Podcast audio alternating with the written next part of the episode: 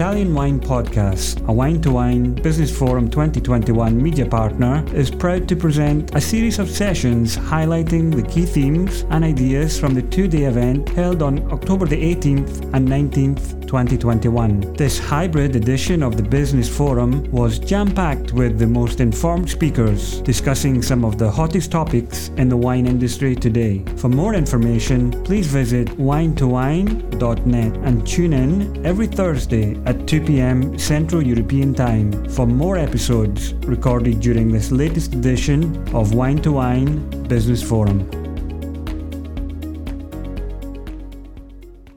Okay. Good evening, everybody. Welcome. Everybody knows J C. For the ones that doesn't know J C well, let me tell you, I'm, I'm very proud because J C just became Veronese. It's uh, now proudly belongs to the Veronese populations yes. since uh, a year now, yes, nearly a year. Yes. And J C has been a longtime friend when he was living in Hong Kong, and I was lucky enough to travel that part of the world and meet regularly. So J C, of course, it's a W S E T level four. It's a certified educational educa- educator of W S E T, Vinitaly ambassador, Vinitaly Academy ambassador, to mention just few.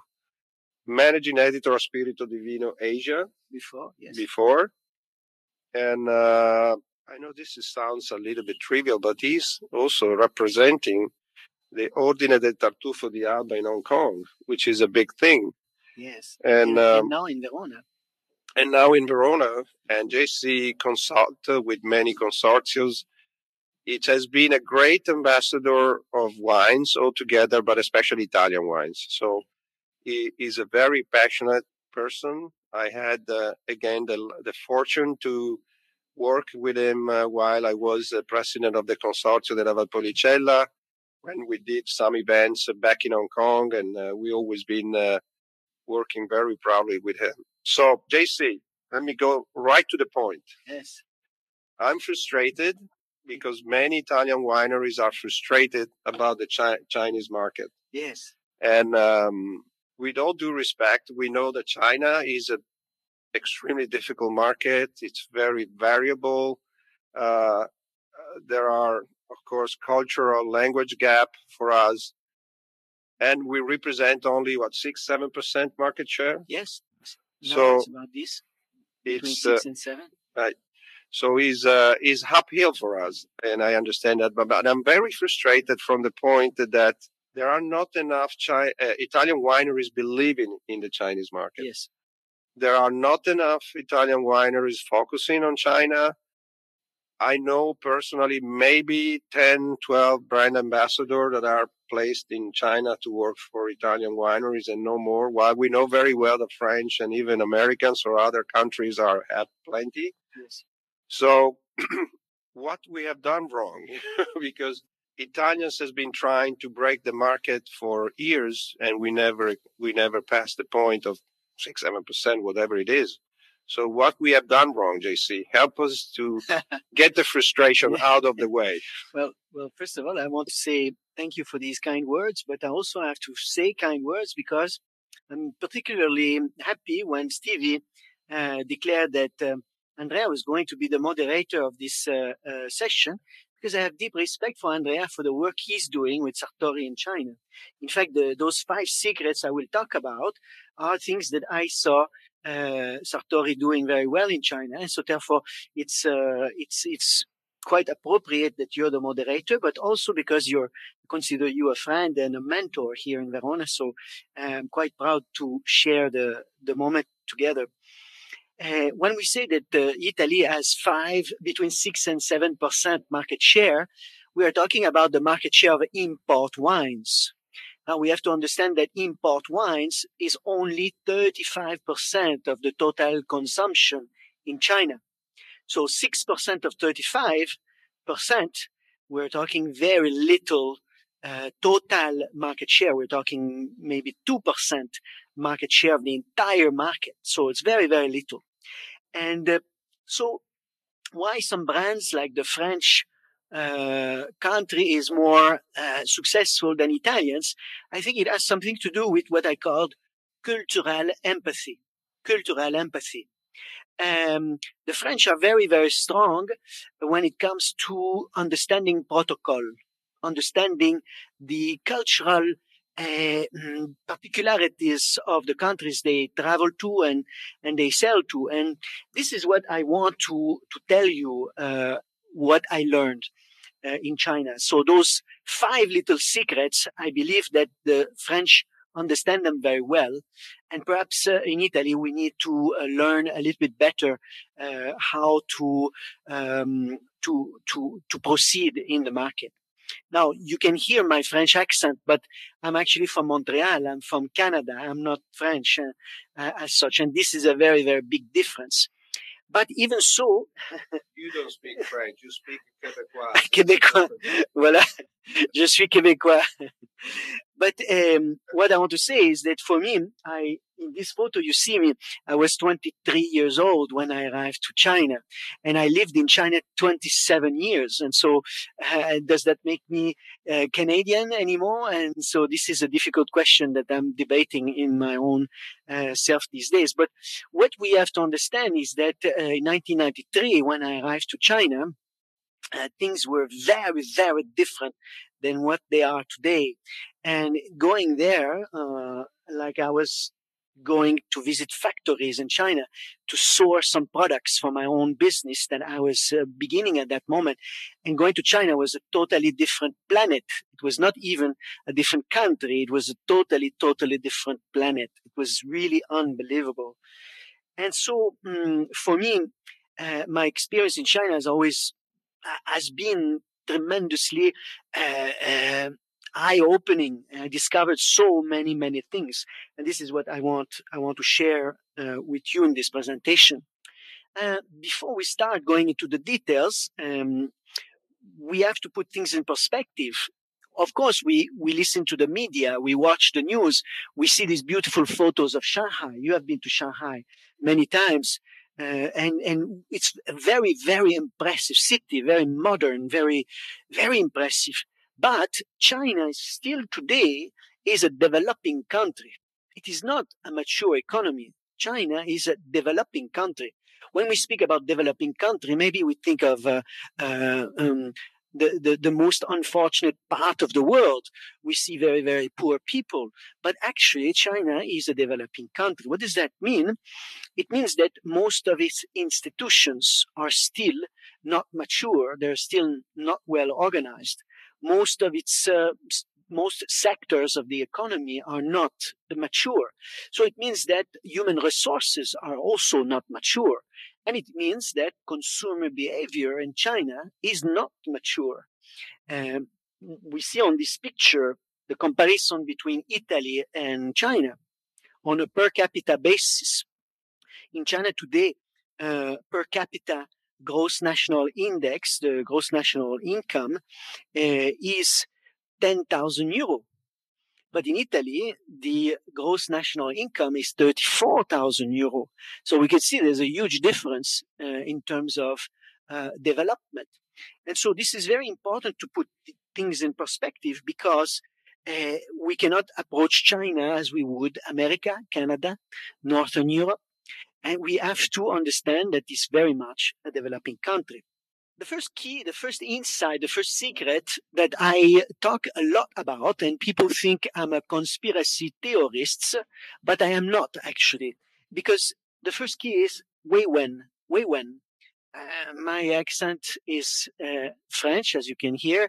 I can barely speak English. And so you can imagine that I really don't speak Chinese. And so the way I pronounce it is wrong. But anyway, weiwen. Weiwen means social stability. Social stability. Why am I talking about this? Because this is the core policy of the Chinese government, is social stability, to ensure uh, that uh, everything is proceeding according to order. And is it because the Chinese government is authoritarian, a dictatorship? No. We have to remember that in China, there is a lot of people, a lot of people. This is a photo I took um, one year. This was the week before Chinese New Year. Chinese New Year happens every year in February, January, depending on the moon. And there's this massive, massive movement of people. People travel to their hometown to celebrate the Chinese New Year with their parents, their family, and they return back to the south to work in factories. And this massive uh, movement of people is very representative of something much more important. one point four billion people in China. This is huge. But what we have to think is, in nineteen ninety-three, when I arrived to China, um, sixty-six percent of the population, sixty-six percent of the population was living on two dollars a day, two dollars a day. So what does that mean? It means that this is um, the poverty level. This is basically people not having running water in their house. This is pe- basically people not having enough income to feed themselves properly. So in nineteen ninety-three, when I arrived, sixty-six percent of the population lived on two dollars a day. Today, thirty years later, only zero point five percent of the population live on two dollars a day. So this is a huge movement out of poverty. The government has succeeded a tremendous task of making their population richer, more wealthy, of course, but uh, more comfortable with basic, basic need. And this is very much related to the concept of food security. And this graph is very interesting. This is what we call the uh, livestock production indexed. Why is it interesting, this graph? Because it tells us how self-sufficient a country is for their food. And what we could see is that actually China has surpassed Italy in terms of its self-sufficiency. In, in, in, in it means, because this graph, you can see that the numbers are above one hundred, it means that now China is a net exporter of food. So they started in nineteen ninety-three at a very, very low level, and then they eventually were able to make themselves self-sufficient, which is very, very important. And why am I showing you, showing you this? And this has very important implication for the wine industry. Because as the middle class is growing in China, uh, more and more of the middle class want to drink alcohol. And as you know very well, and you must know very well, that uh, the alcohol of choice in China today is what we call Maotai. And Maotai is a grain spirit. So what do you do with grain? You make bread. Bread is a food staple in China. Gra- uh, uh, they also make spirit from rice. Rice is also a food, spirit, uh, a food staple in China. So therefore, the Chinese government is very worried that uh, as the middle class grow, they will start drinking more spirit made from grain, and then the price of grain will go out of control. The supply of grain will be used for making spirit rather than making bread. And this is very dangerous for social stability. So therefore, the Chinese government for the last twenty, twenty-five years have spent a lot, a lot of effort to build a grape wine industry. This is why in China, we hear the news today, ah, the wine industry of China is growing. The wine industry of China is becoming more and stronger, better. But in reality, that's because they want to give confidence to the middle class to drink wine rather than drink grain spirit. And this is very, very important. That means it gives us big opportunities in China. Okay. But um, as the consumption of wine increases, the Chinese government want to control that consumption. So in the future, they are most likely to continue limiting the amount of import of wine into China. So it means that selling wine into China will be much more difficult than it is today. And so this will increase the frustration of uh, Andrea, because he will say to me, ah, J C, you are discouraging Italians from going to China. No, I'm saying that if we want to go to China, we need to go in there with more sophisticated approach. We need to have a better strategy, and we need to understand how to do the things. Which brings me to my point number two, which is ganbei. Ganbei is uh, bottoms up, is dry the cup.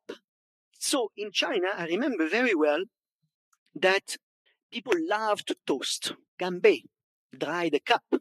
Ganbei, dry the cup. I remember very well I was on the plane from London to Hong Kong in nineteen ninety-three when I moved to Hong Kong, and I was reading a book on the etiquette in China, what to do and what not to do. And I remember a whole chapter was written on the consumption of alcohol. And the first paragraph was, never drink alcohol alone. Never drink alcohol alone. In China, there is this culture of ganbei that is very important. So if you're going to drink something, you have to say cheer to somebody. Cheer, Andrea. Then we can drink. Cheer, we can drink. Cheer, we can drink. If we don't do this, we are seen to be very impolite. Not only impolite, but very rude to our host, to our guests. And so therefore, the culture of ganbei is very, very important. But the culture of ganbei with, with spirit, with a tiny little cup like this. So imagine what happened when we serve them wine in a glass this big, and people say, dry the cup. And so they dry the cup, ganbei. Drink the whole glass, the whole glass of wine. And at the end of the evening, they are not very happy to drink this very tannic red wine, and one glass after another, after another. And this was the culture of wine at the beginning. So they don't really mm, drink wine for the wine appreciation. Spirits is a way to socialize. Wine drinking should be a way to socialize. And so this is very, very important. That has tremendous implication. If we want to sell wine in China, we need to understand this culture of ganbei. We need to understand that alcohol consumption is uh, a kind of a, uh, to grease the wheel of relationship building, basically. But ganbei culture is also related to something very important, is that of the annual disposable income. In China today, in nineteen ninety-three, when I arrived, think of it, the disposable income is the income you have available to spend the things on the things you want, okay? Not the things you need. You need food, okay? But you don't need wine. You want wine. So therefore, the Chinese in nineteen ninety-three had an annual income, disposable income of one hundred ninety euro per person per year. That's very little. What do you do with ninety, with one hundred ninety euro? You buy some bubble gum, maybe a pack of potato chips. Okay, you don't need potato chips. You want them. So this is all you can do. But today, this average disposable income in China is five thousand euro per person. five thousand euro per person per year. So how can we expect uh, Chinese people today to drink wine every day? It's, it's not. For them, it's not a need, it's want. And when we speak about a need versus a want, a want is a luxury. So therefore, I really mm, have been advocating for five years already in this forum at wine to wine that we need to approach China with a luxury marketing approach. What does that mean? We need to sell wine as a desire, a dream. We need to sell wine as a product of prestige. We cannot sell wine as uh, we would uh, uh, here in Italy, that we drink every day. Wine becomes a need. We put it on the table. We don't even think about it. But in China, no. For them, buying wine is like buying luxury. So we need to have a luxury marketing approach. And I think, Sartori, you're doing this very well. You are selling the lifestyle of wine, which is what we need to do uh, uh, in China. We need to sell a lifestyle, not wine. So let's sell less wine and more dreams, more desire, more lifestyle. And this is very, very important because the per capita income is still very, very low in China. The third concept, okay, so we have learned now until now about social stability. Now we understand that the Chinese government uh, want to um, favor the grape wine industry, but they will control this grape wine industry because they want to make sure they control uh, the industry. They don't let the uh, imports dominate the market. It will never happen. We understand the culture of ganbei. Now we enter something much more sophisticated, that of guanxi. Guanxi, if you look at the word, guan means the gate. Xi means the link. Guanxi is the link to the gate, the access to the gate. Okay? What does that mean is that you can get access via your network. If you have a good network, if you have a good guanxi, guanxi are the people in Hong Kong call this the bamboo network. It's all of the complex system of relationships that you have built over the years. It is this con- uh, uh, network that will help you to enter into Uh, uh, uh, different uh, uh, places where you need to sell your products, et cetera. So guanxi is absolutely key. But guanxi is a dy- dynamic process. Guanxi is actually a reciprocal obligation. Many people in the West think that guanxi is corruption. So when the Chinese government fought, uh, uh, cracked down on corruption, they think they were, uh, many in the West think that the Chinese government was cracking down on guanxi. No, they were cracking down on uh, uh, real corruption. But guanxi is still very, very much into uh, the Chinese culture. And this means reciprocal obligation. So if I do something for you, you do something for me. This is very, very important. So if I give you a gift, you give me a gift back. If I introduce you to somebody, you introduce me to somebody back. So this is very, very important.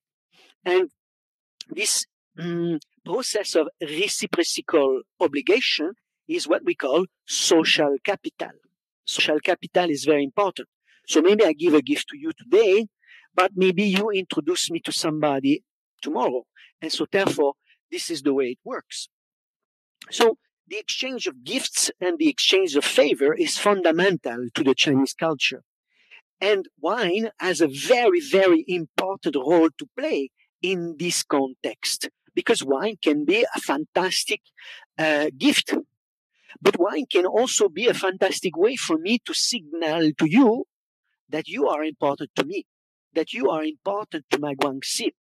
And so therefore, we can see where this is going, and I will make my point a little bit more clear later. The fourth insight is that of xinyong. Xinyong means trustworthiness. How, trusty, how trustworthy you are to fulfill your obligations. So, yes, uh, Andrea, I'm going to give you a gift, but do I trust that you will return me this favor? So before I give you a gift, I will think twice. Are you trustworthy? Okay. And of course, I know that you're trustworthy. I mentioned it earlier. This is just an example. But people, before they give each other gifts, actually, they will calculate, are you trustworthy? If I bring you in my network, in my guanxi, are you going to honor my guanxi, my network, or are you going to dishonor my network? And this is very, very important.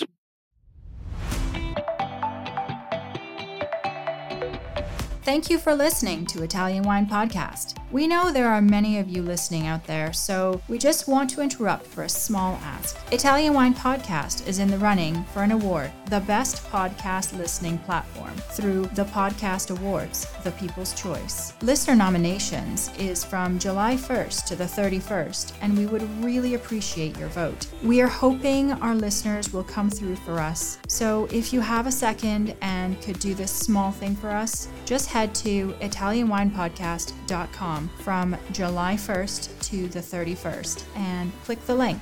We thank you, and back to the show. And the key point about this is relationships. So guanxi, as we saw, is a network. But the fundamental issue of guanxi is, is xinyong, the relationship building that we are uh, uh, creating with each other. And this is a dynamic process, of course.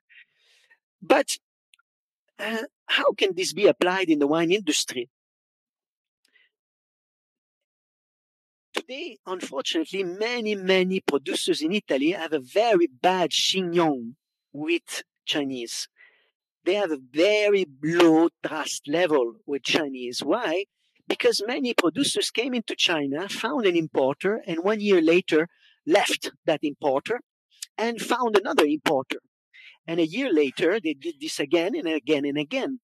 So now, many, many importers in China don't trust Italian wine producers because in doing so, they have shown not only disrespect to the importer, but they have shown that they cannot be trusted because very often the, the importer is left with the, the inventory and doesn't know what to do with this.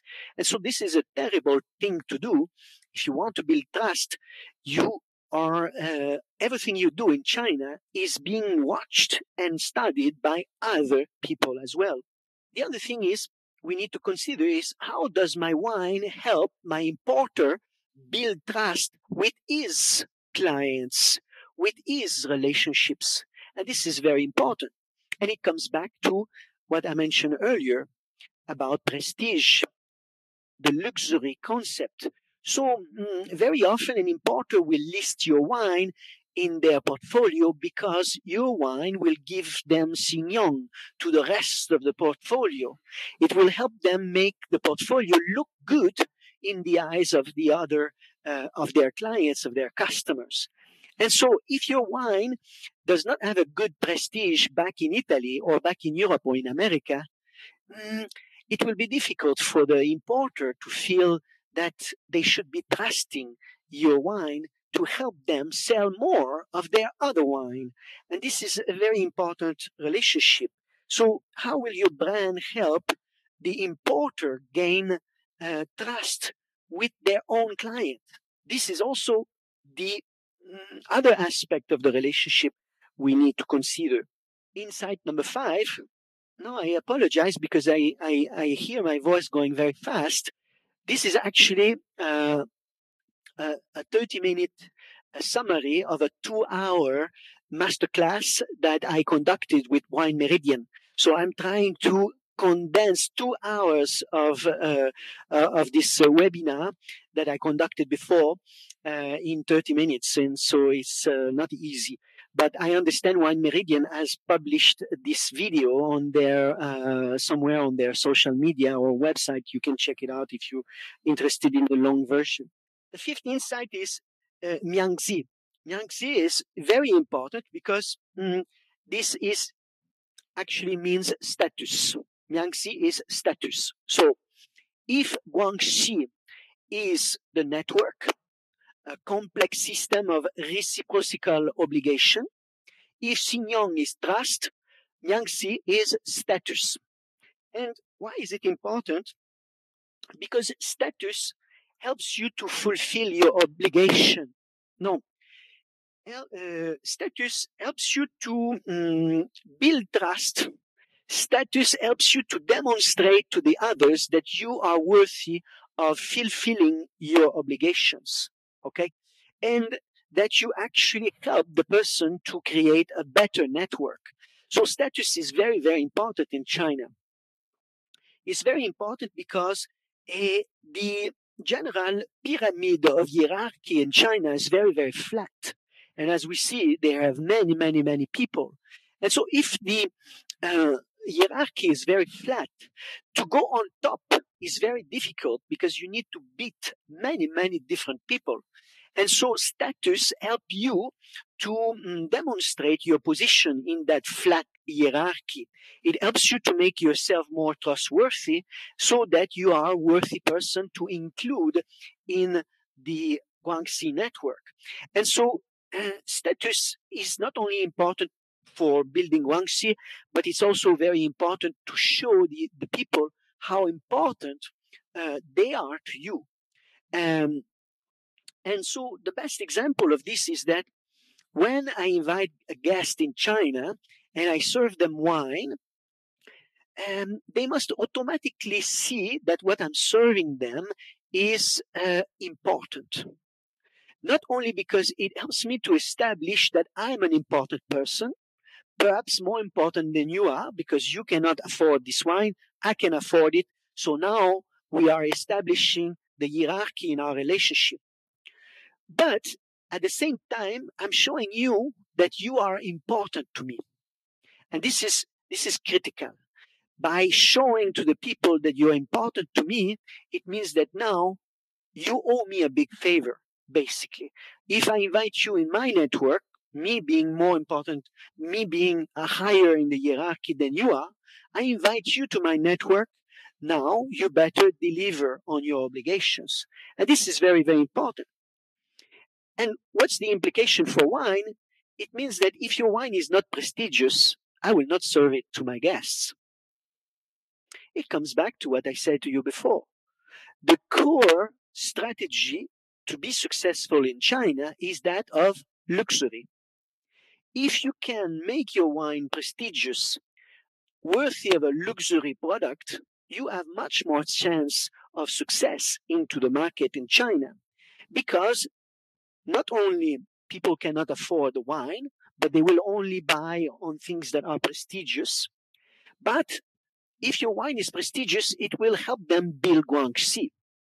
It will help them build trustworthiness, and it will help them establish status. And this is very, very critical, because China is a very complex society, because it is a very immature society, immature in consumer behavior, but also immature in the way they do things. And because China is a developing country, relationships are very, very important. Relationships are perhaps more important than a legal piece of paper. A contract may help you in China, but a relationship with someone important or a good relationship with your partner will be much more important and critical than a piece of paper on a, on a contract can be. And so I finish with two slides very quickly. The first one, I love this slide. And this is a slide I showed to wine to wine five years ago about China. This is the, it shows the market share of luxury consumption by the Chinese. This is, um, uh, this was created by Bain and Company. Bain and Company, as you know, is a consulting firm, a very important consulting firm. They advise Altalang, uh, uh, Alta, Altagamma, Altagamma, not Altalanga, but Altagamma. You see, I, I have wine in my mind, Altalang. But Al, Altagamma, as you know, Altagamma is a regroup, is a group of uh, very important uh, luxury brands of uh, Italy. And they predict that in twenty-five, China will consume forty-five percent of all luxury in the world. All luxury in the world. So then I know, looking at your eyes, you're saying, but J C, if they have such low per capita income, why will they consume so much luxury? How can they afford it? This is perhaps the most important insight into the Chinese culture today. A Chinese person is extremely pragmatic. Even with their disposable income, they will spend it on something pragmatic. They will not spend it on something frivolous. They will spend their disposable income on something that can bring them back something, like an investment. And so for them, luxury product is very, very important to give as a gift in order to build guangxi, reciprocal obligation. If I dress with a Giorgio Armani suit, I look very good to my network. I look trustworthy. Hmm? If I wear a Giorgio Armani suit, I establish my status with everybody in this group. So luxury consumption in China is very, very important because it has a pragmatic purpose. And this is how we need to understand the Chinese, because in China, social capital is everything. So if you want to be successful, we need to sell a lifestyle like Sartori is doing in China. We do not sell wine, we sell lifestyle. We show the people that if they drink Sartori wine, if they drink your wine, their lifestyle will be improved. They will look sophisticated in the eyes of their friends. Their friends will start trusting them more as influencer, micro-influencer. Wow, this guy has a beautiful lifestyle. I should trust him to influence me. I should invite him to my network because I can trust that this guy is going to give me face, is going to make me look good with the, in the eyes of my other friends. And this is very, very important. And I will finish with this to demonstrate to you my proof. There is a beautiful group called Aréni. Uh, I don't know if you know this group. It's called Aréni or Aréni. Uh, I don't have my glasses now. I'm sorry, I cannot see. But they, um, it's an interesting group of uh, people who have started a think tank on fine wine.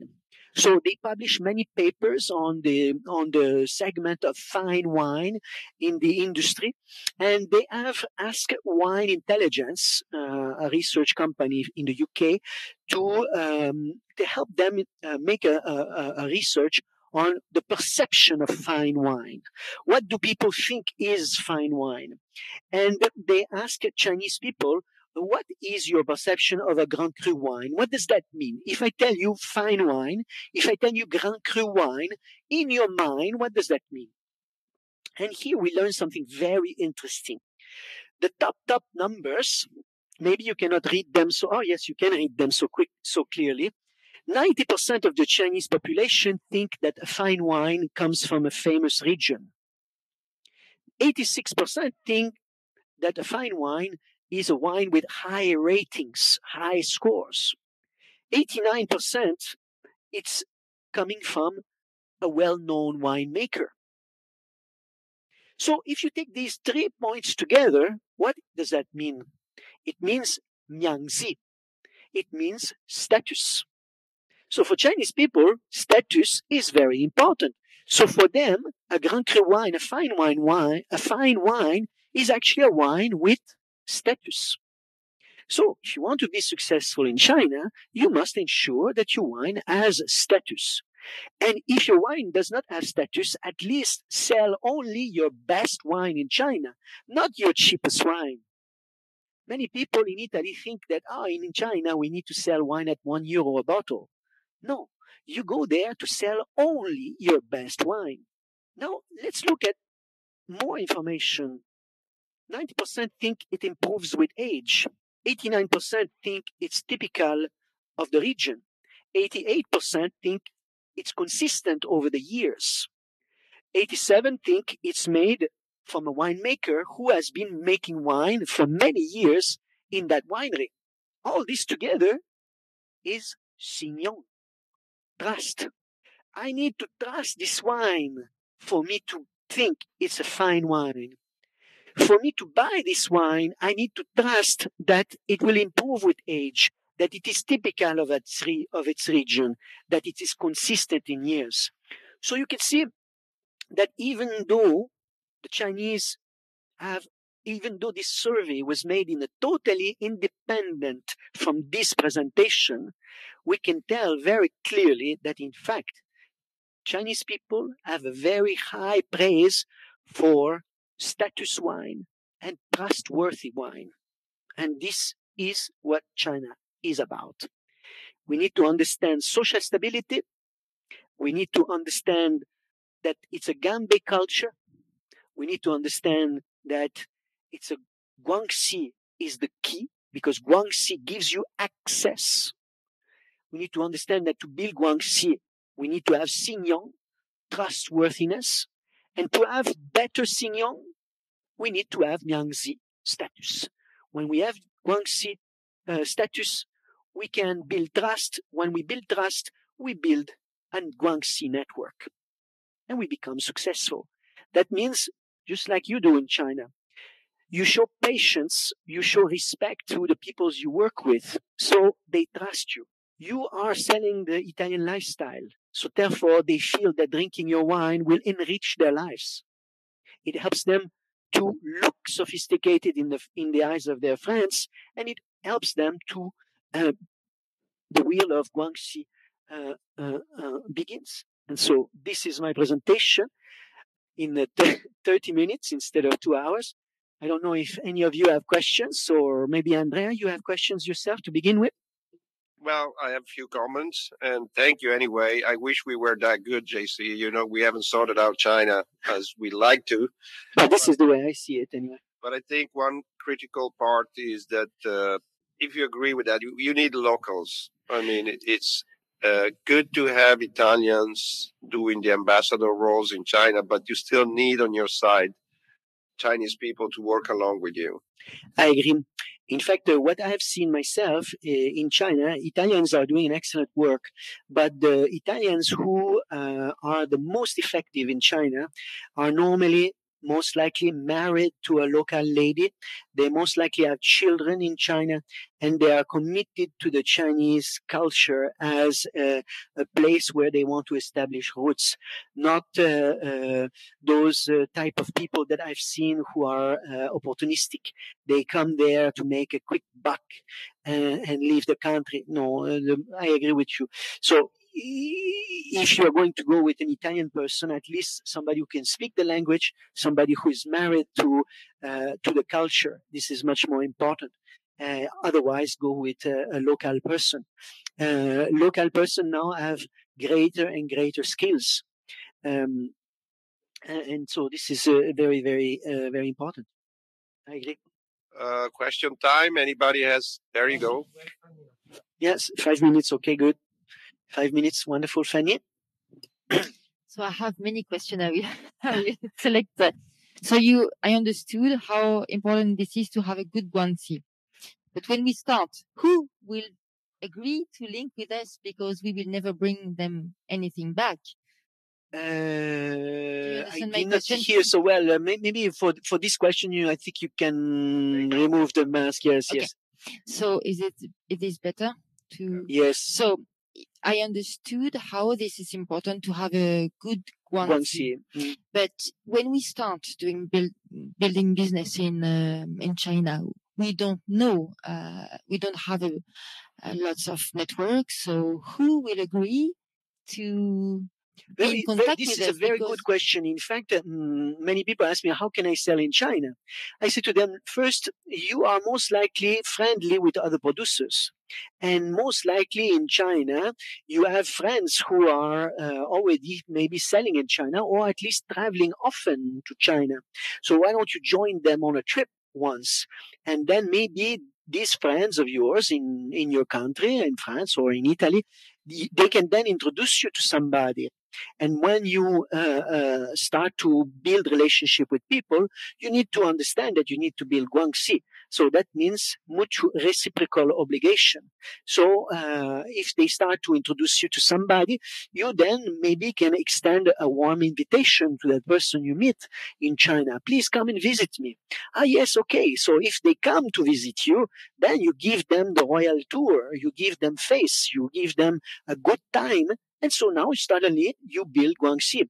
And then after that, when you go back there, they invite you because they have to reciprocate, and they will invite you to a dinner with many other people.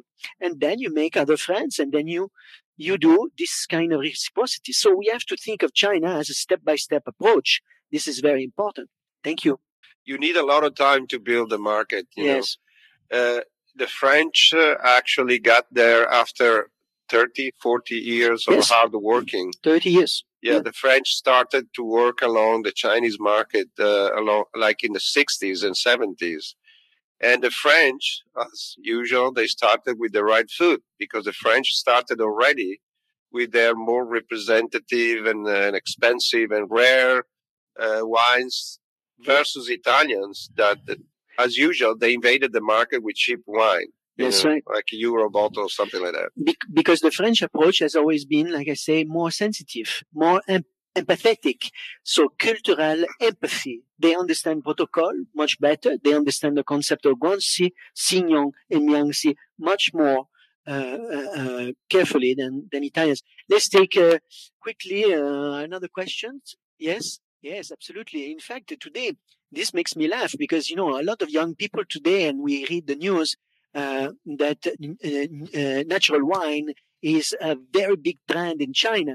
Oh, so we start thinking of the natural wine drinkers in China as we see them here in in uh, in, uh, in Europe. They are very passionate about wine. They are very knowledgeable. They are very, but in reality, natural wine in China is a trend. And so to look cool, they need to drink natural wine. And so if they look cool, they look good in their network. It helps them to enrich their status uh, with their network. So this is this is all related to the same concept. So at the end of the day, as, as I mentioned, Chinese are very, very pragmatic people. So yes, there is a subculture of people who really love wine in China. There is. There is no question about it. But it's so tiny. And the problem with these people, I will tell you, frankly speaking, is that they are they love wine so much that today they drink your wine, but tomorrow they drink his wine, and the day after they drink my wine. There's a zero loyalty with these people, because at this moment in their uh, uh, wine career, in their wine lover career, they are too curious. They want to try everything. And so how can we build a market with this kind of situation? So the approach of uh, Guangxi is the same. So today they love natural wine, these young people, but because it makes them look cool, and they look cool in the eyes of their peers, and they gain Guangxi and uh, they gain Xinyong as a result, and they build Guangxi as a result. And so young people are no different than, than older generation, for sure. And it shows, that curiosity shows in the market, because French, after dominating for decades the Chinese market, they lost a lot of market share versus the Australians. The Australians basically took half of the market yes. of the French, because they had a more modern and trendy approach than the French, which was appealing a lot to the newer generations. Yes. So it's not a stable market by far. You know, you have to consider that. You're yes. always moving around, always changing. So it's not a stable market at all. No. But prestige is the key. In China, they don't need to drink wine. They want to drink wine. And so if they want it, they are looking for the idea of wine. They're not looking for the, the taste of wine. Last question, no? Okay, grazie, grazie. Thank you so much. Thank you. I hope uh, you found this insightful, and thank you so much for being here. Thank you. Thank you, Andrea. Thank you, Dave. Thank you. Thank you so much. Listen to the Italian Wine Podcast wherever you get your podcasts. We're on SoundCloud, Apple Podcasts, Spotify, Himalaya F M, and more. Don't forget to subscribe and rate the show. If you enjoy listening, please consider donating through Italian Wine Podcast dot com. Any amount helps cover equipment, production, and publication costs. Until next time, chin chin.